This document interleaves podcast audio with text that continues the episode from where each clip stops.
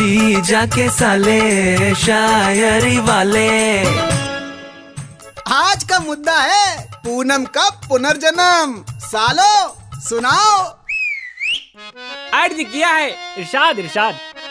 पूनम ने जो झूठी खबर फैलाई है हाँ फैलाई तो है। लोगों के दिलों में अपनी इमेज और गिराई है। बिल्कुल तुम्हारी तरह। ये जो पीआर और अटेंशन के नाम पर कुछ भी नहीं करते।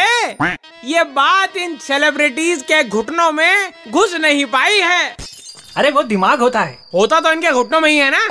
ज़्यादा घुटने मत चलाओ।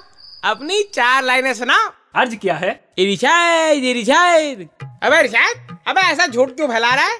कि पूनम पांडे और अंडरटेकर भाई बहन है? अरे मर के ज़िंदा होने वाला मामला घटिया पीआर स्टंट है। झूठी खबर फैलाना बंद कर। अरे उसे छोड़ो इधर ध्यान दो। अरे हाँ हाँ। अर्ज़ क्या है? उधर राहत खोई बोतल के लिए परेशान थे। क्या करे तलब ही ऐसी है। इधर पूनम की हरकतों से लोग अनजान थे। अरे कहाँ अनजान थे? बड़े खुले विचार वाली औरत है वो। उसे विचार नहीं कहते। अरे। आगे सुनो। हम्म। और लोग सोशल मीडिया पे जाते हैं जब दिमाग थक के रुक जाता है। अच्छा। वहाँ इन जैसों की हरकतें देख के दिमाग और दुख जाता है।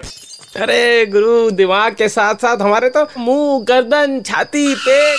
अरे बस बस यहीं रुको। आओ लोगों से पूछते हैं कि उनका क्या दुखता है। अरे हाँ। अरे अरे अरे अरे हम पूरा पांडे नहीं हम तुम्हारा ज़िंदा नहीं हो पाएँगे अरे इस क्या करा? अरे जीजा जी बचाओ कहाँ भाग गए? अरे जीजा जी नहीं आएँगे यार। जीजा जी पूनम के मर के ज़िंदा होने की खुशी में मिठाई बांट रहे थे। किसी ने कूट दिया। बंद कर जी जाके साले शायरी वाले।